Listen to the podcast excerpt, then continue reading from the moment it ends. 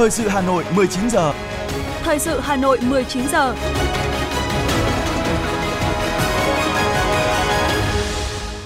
Kính chào quý vị và các bạn. Bây giờ là chương trình thời sự của Đài Hà Nội. Chương trình tối nay thứ Bảy 23 tháng 12 có những nội dung chính sau đây. Thủ tướng Phạm Minh Chính dự diễn tập chiến thuật có bắn đạn thật của Quân đoàn 12. Bế mạc hội nghị ngoại giao lần thứ 32, đổi mới, nâng cao hiệu quả hoạt động của ngành.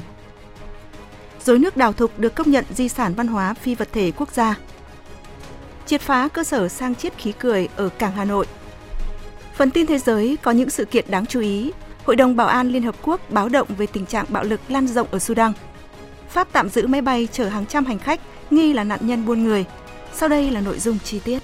Sáng nay tại trường bắn quốc gia Bắc Giang, Ủy viên Bộ Chính trị, Thủ tướng Chính phủ Phạm Minh Chính đã dự động viên cán bộ chiến sĩ quân đoàn 12 và các lực lượng tham gia cuộc diễn tập chiến thuật có bắn đạn thật năm 2023.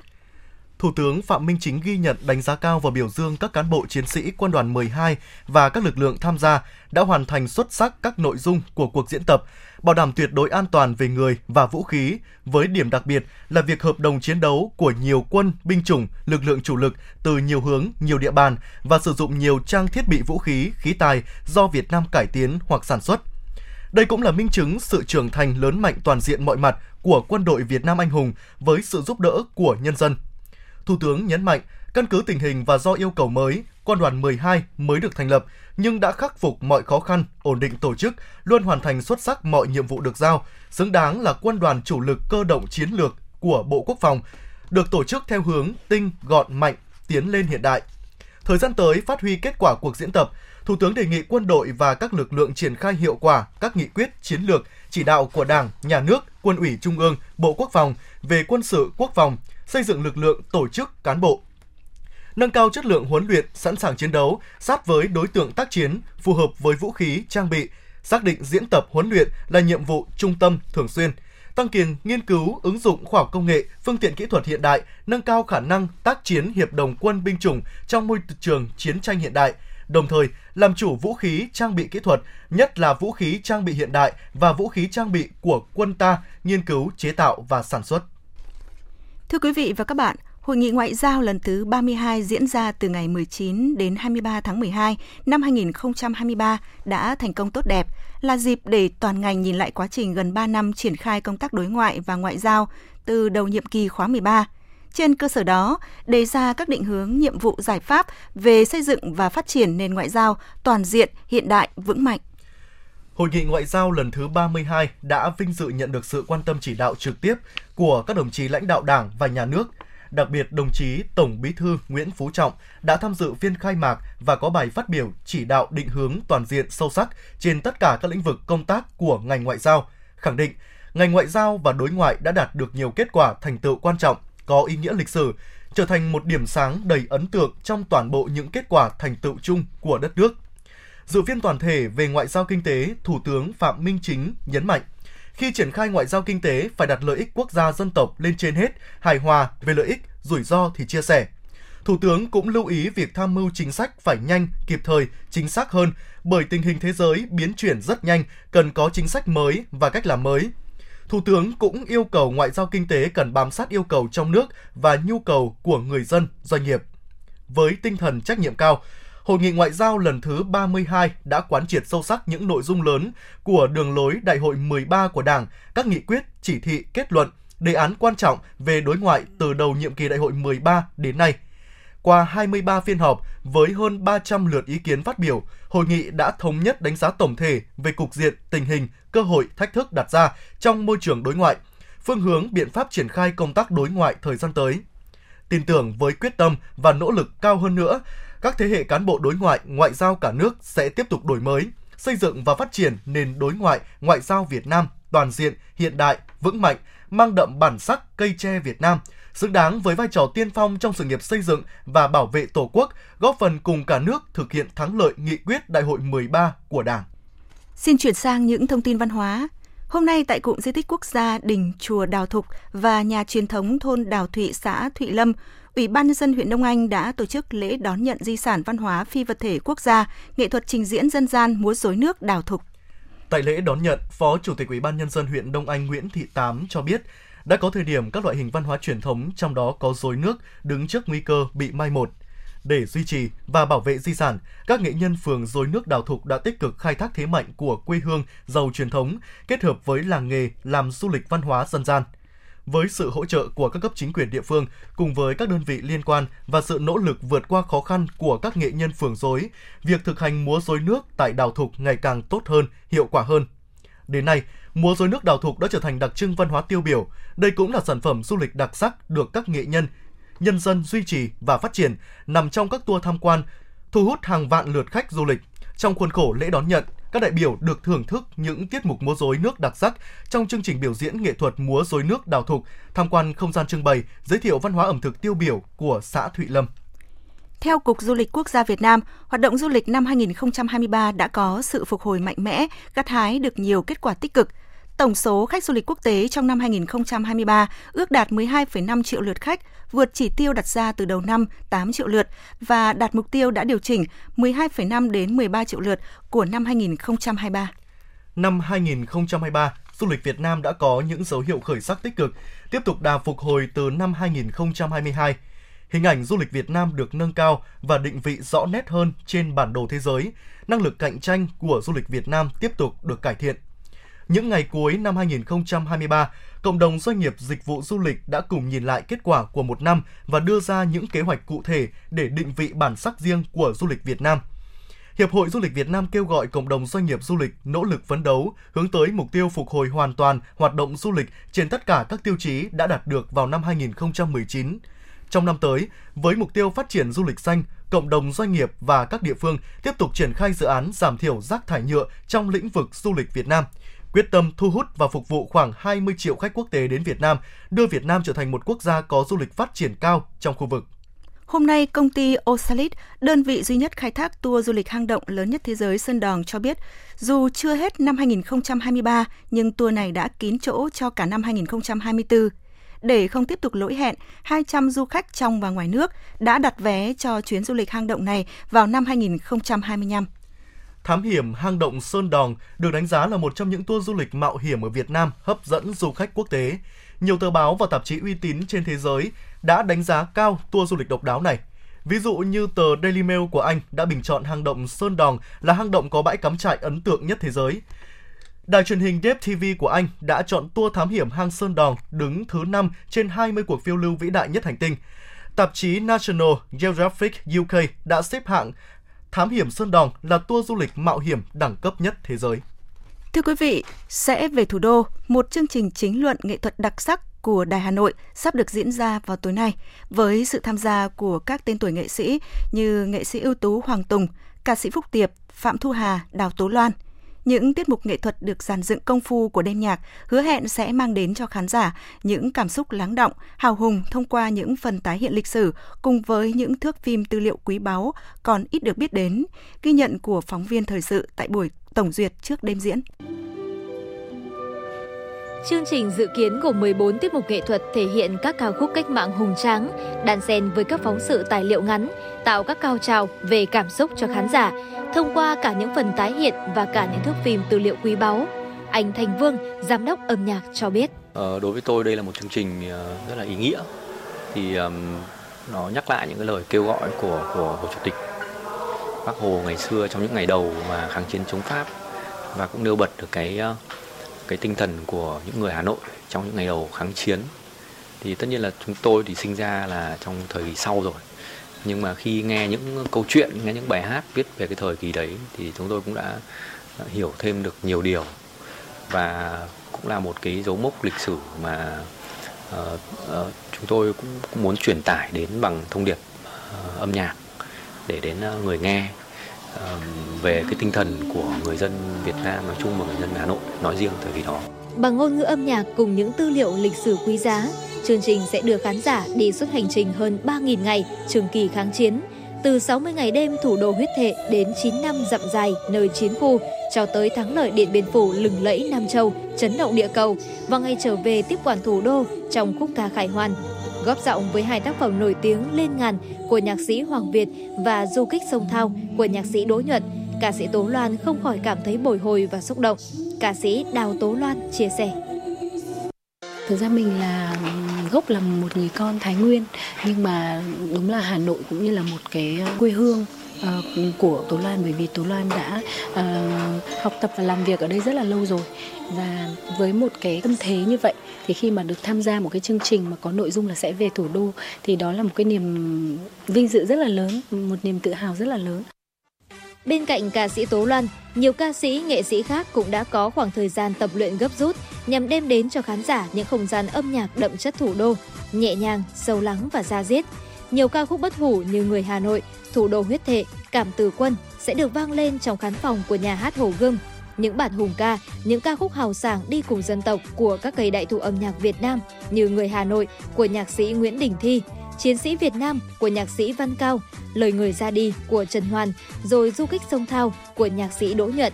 Các giọng ca opera thông qua việc thể hiện sâu lắng và hùng tráng các tác phẩm sẽ khắc họa tinh thần yêu nước, ý chí kiên cường của quân và dân ta, đưa khán giả cùng ôn lại một trang sử đầy tự hào, nhắc nhớ lòng biết ơn và khát vọng hòa bình. Anh Thành Vương, giám đốc âm nhạc cho biết.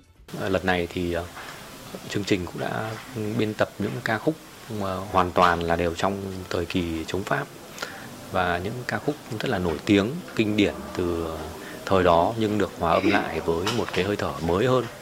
Thì để tôi nghĩ là để có thể mà nối dài cho những cái thế hệ trẻ sau này nữa, họ cũng có thể dễ tiếp cận với những ca khúc đấy hơn. Chương trình nghệ thuật sẽ về thủ đô diễn ra vào 20 giờ tối nay tại nhà hát Hồ Gươm, một trong những nhà hát hiện đại và đẹp nhất Việt Nam hiện nay. Chương trình sẽ được phát sóng trực tiếp trên kênh H1, website hanoionline.vn, app Hà Nội On, kênh phát thanh FM96 và trên các nền tảng số của Đài Hà Nội.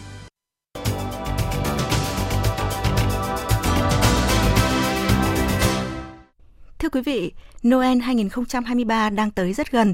Các hoạt động vui chơi giải trí trong dịp lễ cũng đã được mọi người lên kế hoạch từ rất sớm. Và ngay bây giờ, hãy cùng với phóng viên của Đài Hà Nội tìm hiểu xem các bạn trẻ sẽ lựa chọn làm gì trong mùa Noel năm nay. Mình là Lê Thị Hải Yến, mình là sinh viên năm 2 Học viện Ngân hàng. Noel năm nay thì mình không đi chơi mà mình chọn đi làm bởi vì là lạnh này nên mình cũng không muốn đi chơi với cả đi làm thì cũng có thêm được thu nhập. Xin chào mọi người, mình là Nguyễn Thái An, hiện tại đang là học sinh của trường trung học phổ thông Nguyễn Trãi Thường Tín. Năm nay, gia đình mình đã quyết định sẽ cùng nhau đón Noel ở nhà thờ lớn, vừa là để chụp những ước ảnh gia đình cũng như là tăng lên tình gắn bó những thành viên trong gia đình mình. Mình là Trương Thị Ngọc Anh, hiện đang sinh sống tại quận Cầu Giấy. Ở thời gian gần đây thì mình đang khá quay cuồng với lịch thi tại trường nên là không thể nào sắp xếp được thời gian rảnh để đi chơi Giáng sinh. Cộng thêm thời tiết ở Hà Nội rất là lạnh nên là mình quyết định ở nhà để có thể trò chuyện với gia đình, với bạn bè và chủ yếu là để mình ôn thi nữa. Xin chào, mình là Hoàng Hà. Hiện nay mình 25 tuổi và mình đang sinh sống tại Hà Nội.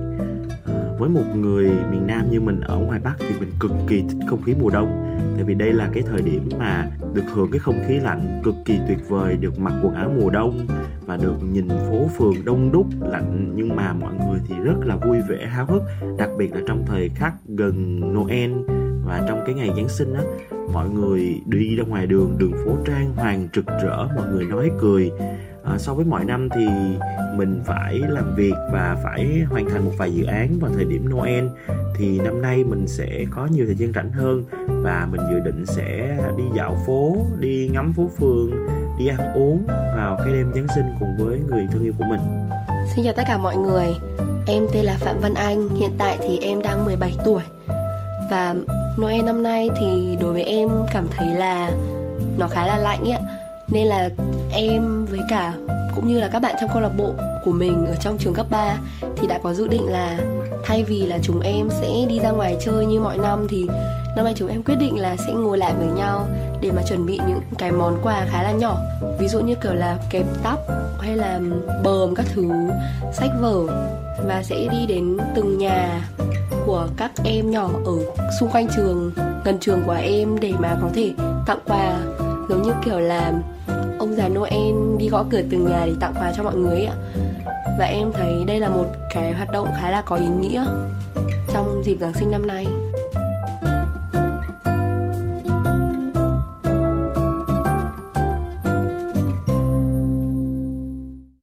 Bạn thân mến, qua những chia sẻ vừa rồi thì chúng ta thấy rằng các bạn trẻ đã có khá nhiều lựa chọn trong dịp Giáng sinh và bên cạnh những hoạt động vui chơi giải trí thì một số bạn lựa chọn ở nhà ôn thi, đi làm thêm hoặc là đi tặng quà tình nguyện.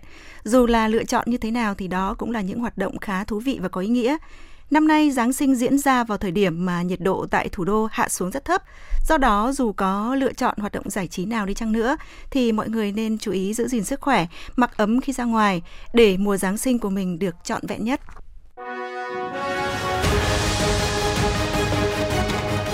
Thời sự Hà Nội, nhanh, chính xác, tương tác cao. Thời sự Hà Nội, nhanh, chính xác, tương tác cao.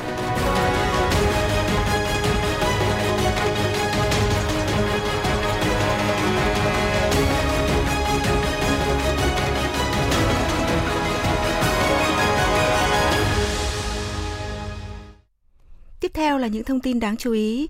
Không gian các miền hoa Việt Nam đã được tái hiện tại đảo Thống Nhất, công viên Thống Nhất Hà Nội trong khuôn khổ sự kiện Hà Nội miền hoa 2023.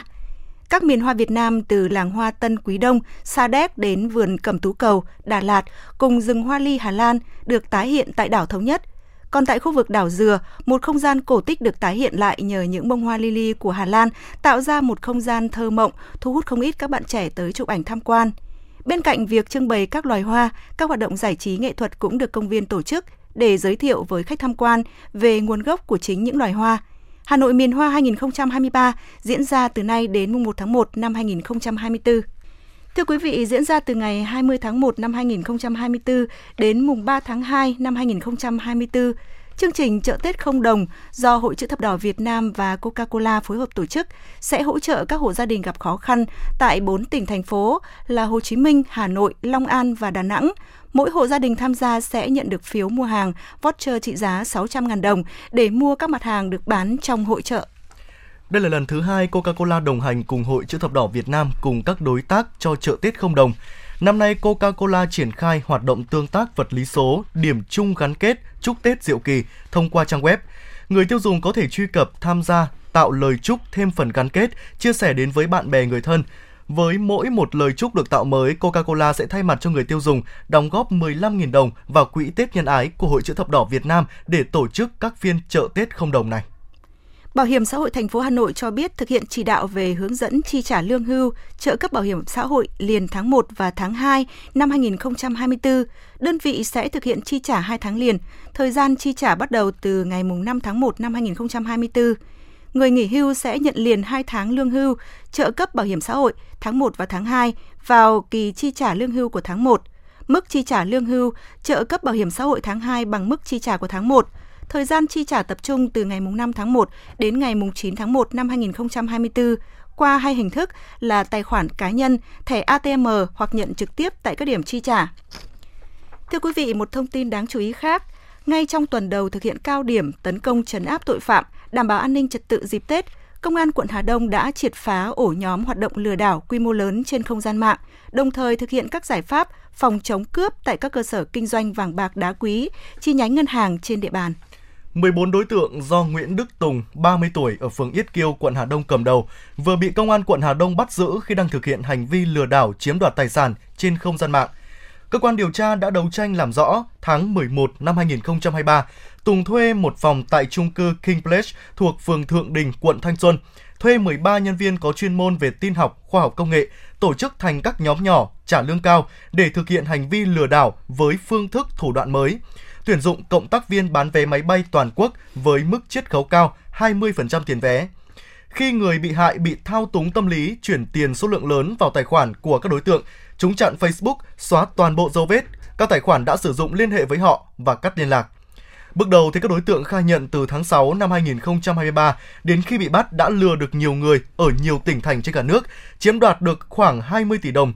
Đầu tháng 12 năm 2023, Tùng tiếp tục thuê một phòng tại trung cư Hồ Gươm thuộc phường Mộ Lao Hà Đông, tuyển thêm 7 nhân viên và tổ chức hướng dẫn thực hiện hành vi lừa đảo trên không gian mạng thì xa lưới pháp luật. Cũng trong cao điểm tấn công trấn áp tội phạm, Công an quận Hà Đông đã nhân rộng việc lắp đặt chuông báo tội phạm tại hầu hết các cơ sở kinh doanh vàng bạc đá quý và các chi nhánh ngân hàng, quỹ tín dụng trên toàn địa bàn, tổ chức tập huấn cho hàng trăm cơ sở kinh doanh về các biện pháp phòng ngừa hiệu quả tội phạm. Bộ Y tế đã nhiều lần đưa ra cảnh báo việc sử dụng bóng cười chứa khí N2O lạm dụng thường xuyên sẽ gây rối loạn trí nhớ, tê liệt thần kinh và ảnh hưởng xấu đến tim mạch huyết áp. Thực hiện cao điểm trấn áp xử lý vi phạm cuối năm, ngay trong tối qua, một cơ sở tập kết sang chiết khí N2O bất hợp pháp tại khu vực Cảng Hà Nội vừa bị đội Cảnh sát Kinh tế Công an quận Hai Bà Trưng phối hợp với đội Quản lý Thị trường số 5, Cục Quản lý Thị trường Hà Nội phát hiện triệt phá, bước đầu đã làm rõ thủ đoạn tinh vi của các đối tượng vi phạm. Theo tài liệu trinh sát, địa điểm này gần như không lúc nào hết hàng. Đối tượng chủ kho thường xuyên nhập hàng về và tiêu thụ ngay trong đêm, chứ không tập kết hàng với số lượng lớn. Vì kinh doanh trái phép nên các đối tượng không xuất trình được bất cứ giấy tờ nào liên quan để chứng minh sự hợp pháp của khí cười trong kho. Do lượng hàng tiêu thụ mỗi ngày rất nhiều nên cơ sở thường xuyên bố trí thuê 5 đối tượng giả danh xe ôm công nghệ làm công việc vận chuyển. Sử dụng các vali, túi sách để cất giấu các bình khí như thế này vẫn là cách mà ổ nhóm này sử dụng để giao hàng cho khách. Tuy thủ đoạn ngụy trang không mới nhưng cũng không dễ dàng để phát hiện. Thưa quý vị và các bạn, lực lượng liên ngành thành phố Hà Nội vừa kiểm tra phát hiện gần một tấn thực phẩm không rõ nguồn gốc xuất xứ, không đảm bảo chất lượng tại một cơ sở sản xuất kinh doanh ở thôn ấp Tó, xã Uy Nỗ, huyện Đông Anh, Hà Nội. Đáng chú ý là khi số thực phẩm này là những loại đồ ăn vặt đang rất được học sinh ưa chuộng. Phản ánh của phóng viên Trần Hằng. Chị Nguyễn Xuân Mai, quận Cầu Giấy, Hà Nội cho biết, gần đây con chị thường xin mẹ mua loại kẹo có hình con mắt, chẳng biết mùi vị nó thế nào mà nhiều đứa trẻ gần nhà cũng nghiện. Loại kẹo dẻo này đang được bày bán rất nhiều ở các đại lý và cổng trường học. Thực ra là rất là lo lắng, cái thông tin này không phải là từ bây giờ mà mình cũng đã cảnh báo các bạn học sinh ờ, ngay như bản thân con mình và các bạn học sinh trong khu nhà mình ấy về cái thứ nhất là có rất là nhiều cái vấn đề mà phát sinh từ cái việc mà ăn thực phẩm không rõ nguồn gốc được bày bán là ngoài thị trường này. Rất là lo. Cái thứ nhất là và không đảm bảo vệ sinh. Cái thứ hai là có những cái phát sinh xảy ra như là trong nó có những cái chất có thể những chất cấm mà gây. Ngoài cái gây ngộ độc thực phẩm còn gây mất ý thức cơ thứ. Tương tự, chị Hoàng Thúy Hoa, quận Nam Từ Liêm cũng không khỏi lo lắng khi con gái cũng đòi mua loại kẹo hình con mắt, không có tem mác nguồn gốc xuất xứ. Nhưng mà mình cũng rất là lo, bởi là nó cũng là một cái mà nhìn thấy xung quanh đây không biết là kiểu các quán nó bán như thế thì con nhà mình có mua không? Rất là lo lắng là sợ trong đấy nó có cái gì đấy gây nghiện chẳng hạn, chỉ sợ là các con ăn vào mà lại dẫn đến cái nghiện ngập. Liên quan đến loại kẹo này, mới đây lực lượng liên ngành thành phố Hà Nội vừa kiểm tra, phát hiện gần một tấn thực phẩm không rõ nguồn gốc xuất xứ, không đảm bảo chất lượng tại một cơ sở sản xuất, kinh doanh ở thôn ấp Tó, xã Uy Nỗ, huyện Đông Anh, Hà Nội. Theo ông Nguyễn Ngọc Tú, đội quản lý thị trường số 9, Cục Quản lý Thị trường, trong thời gian gần đây, trên địa bàn Hà Nội xuất hiện loại kẹo có hình mắt người. Cục Quản lý Thị trường thành phố Hà Nội cũng đã tiếp nhận thông tin từ báo chí về hoạt động kinh doanh loại kẹo hình mắt người có dấu hiệu không rõ nguồn gốc xuất xứ xuất hiện trên thị trường, từ đó tăng cường công tác kiểm tra. Nổi lên thì có cái ờ, kẹo mắt người giống như ờ, trên các phương tiện thông tin đại chúng đã phản ánh trong thời gian gần đây. Đấy là mặt hàng nổi cộm. Đối với ờ, các cái đối tượng sử dụng này thường là trẻ nhỏ khi mà trẻ nhỏ dùng vào thì ờ, chúng ta thấy là trẻ mà ăn một cái mắt người mà ăn được thì nó mang cái cái biểu tượng kinh dị, làm cho ảnh hưởng đến cái tâm lý. Trên ờ, các cái nguyên liệu của hàng hóa thì không ờ, thể hiện cái tên của đơn vị sản xuất. Nó là hàng trôi nổi trên thị trường nên là chúng tôi đang xác định cái cái nguồn nguyên liệu này là hàng hóa không rõ nguồn gốc xuất xứ. Thời gian qua, một số quận huyện trên địa bàn thành phố cũng đã kiểm tra, giải tỏa các điểm bán đồ ăn vặt tại cổng trường. Tuy nhiên, một số chủ hàng vẫn bán hàng theo hình thức du kích. Tại nhiều trường học, cứ gần giờ ra chơi hoặc giờ tan học khoảng 30 phút là những chiếc xe bán hàng lưu động với đầy các loại đồ ăn lại xuất hiện. Theo các cơ quan chức năng, những cơ sở kinh doanh nhỏ lẻ, nhận thức pháp luật còn kém nên xử phạt cũng rất khó. Do đó, việc kiểm tra phát hiện sai phạm chủ yếu dừng lại ở nhắc nhở, Trung tá Ngô Văn Nam, Phó đội trưởng đội Cảnh sát Kinh tế và Môi trường Công an huyện Đông Anh cho biết. Sau khi xác minh thì biết được rằng là các đối tượng thường xuyên là mua các cái mặt hàng đã chế biến là hàng trôi nổi ở ngoài thị trường. Sau đó thì mang về nhà xé lẻ, đóng gói vào các bao bì cũng như là hộp nhựa. Đấy, với các thủ đoạn là dán sau đó thì tự sử dụng cái nhãn mác của mình để dán vào các sản phẩm này mà trong khi các đối với các sản phẩm này là chưa được Ờ, các cơ sở cũng không công bố cái chất lượng các sản phẩm. Để giải quyết triệt đề thực phẩm bẩn không có nguồn gốc tấn công trẻ nhỏ, đòi hỏi chính quyền địa phương cần vào cuộc quyết liệt hơn nữa. Ngoài ra các bậc phụ huynh phải tuyên truyền giáo dục con em gìn giữ, bảo vệ sức khỏe của chính mình và kiên quyết tẩy chay loại thực phẩm này.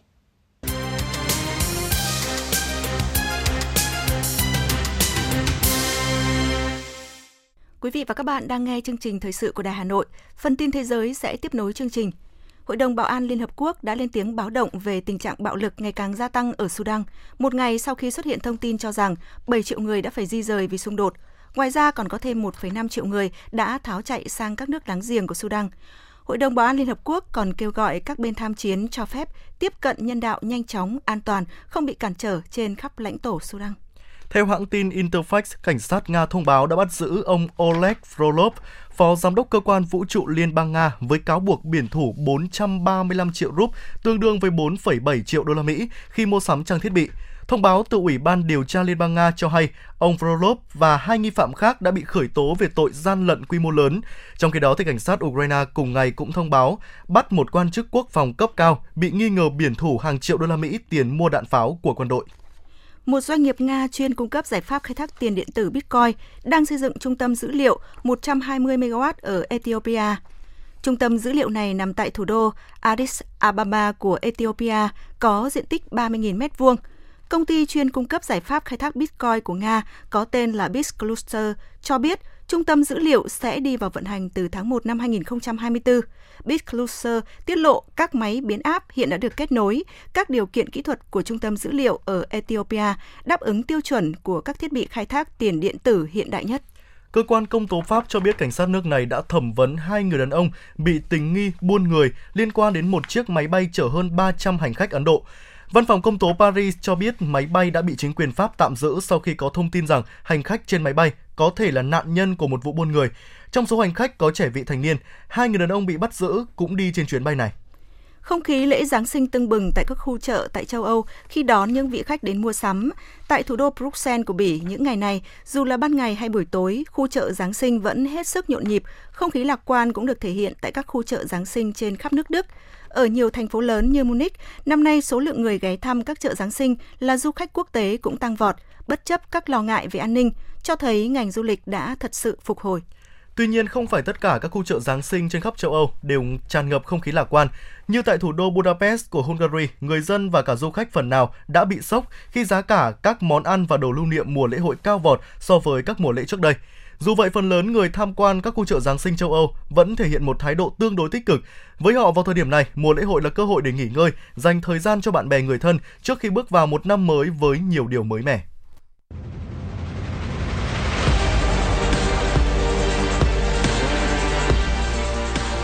Bản tin thể thao. Bản tin thể thao.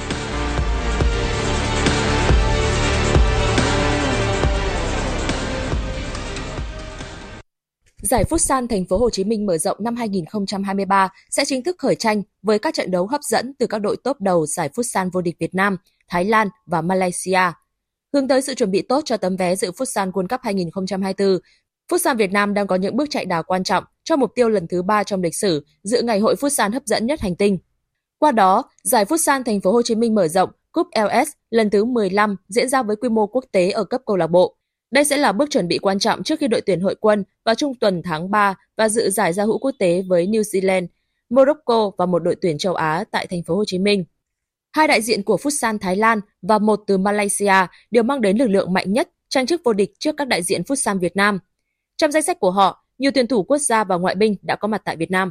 Al Ali đối đầu với Urawa Red Diamonds trong trận tranh hạng 3 FIFA Club World Cup 2023. Đây là lần thứ tư họ lọt vào top 3 của giải đấu này. Al Ali vượt lên dẫn trước ở phút thứ 19 nhờ công của Yasser Ibrahim với pha đá bồi từ cự ly gần. 6 phút sau, đội bóng của Ai Cập nhân đôi cách biệt với pha dứt điểm của Pasitao. Ngay khi có vẻ như Al Ali sẽ có một chiến thắng dễ dàng trước đối thủ tới từ Nhật Bản, thì Urawares đã gỡ hòa.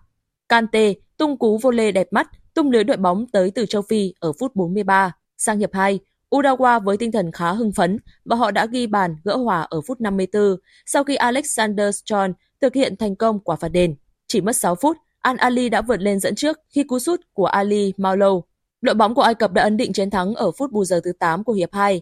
Khi Malou thực hiện một quả đá phạt tuyệt đẹp, đánh bại Urawares với tỷ số 4-2, Al Ali chính thức giành hạng 3 tại FIFA Club World Cup 2023. Trận chung kết FIFA Club World Cup cũng đã tạo ra một tỷ số ấn tượng. Trận đấu chỉ diễn ra được 40 giây. Bảng tỷ số đã có sự thay đổi với việc Man City vươn lên dẫn trước sau bàn thắng của Julian Alvarez. Phút thứ 27, Man City đã gia tăng cách biệt nhờ pha đá phản lưới nhà của hậu vệ Nino phía Fluminense. Bữa tiệc bàn thắng của The Citizen sau đó tiếp tục diễn ra trong hiệp 2, với tâm điểm là bộ đôi tiền đạo sinh năm 2000, Julian Alvarez và Phil Foden.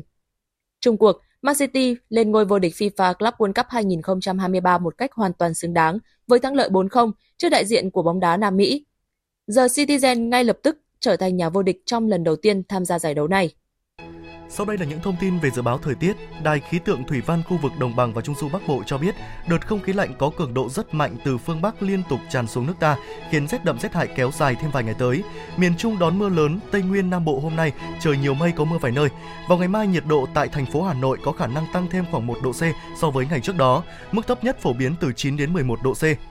Quý vị và các bạn vừa nghe chương trình thời sự của Đài Hà Nội, chỉ đạo nội dung Nguyễn Kim Khiêm, chỉ đạo sản xuất Nguyễn Trung Sơn, cố vấn chương trình Uông Ngọc Dậu, chịu trách nhiệm tổ chức sản xuất Lê Xuân Luyến, chịu trách nhiệm kỹ thuật Phạm Lê Minh, tổ chức sản xuất Thùy Chi, thư ký Kim Dung, cùng biên tập viên Lưu Hường Võ Nam, kỹ thuật viên Kim Thoa thực hiện. Xin chào tạm biệt và hẹn gặp lại.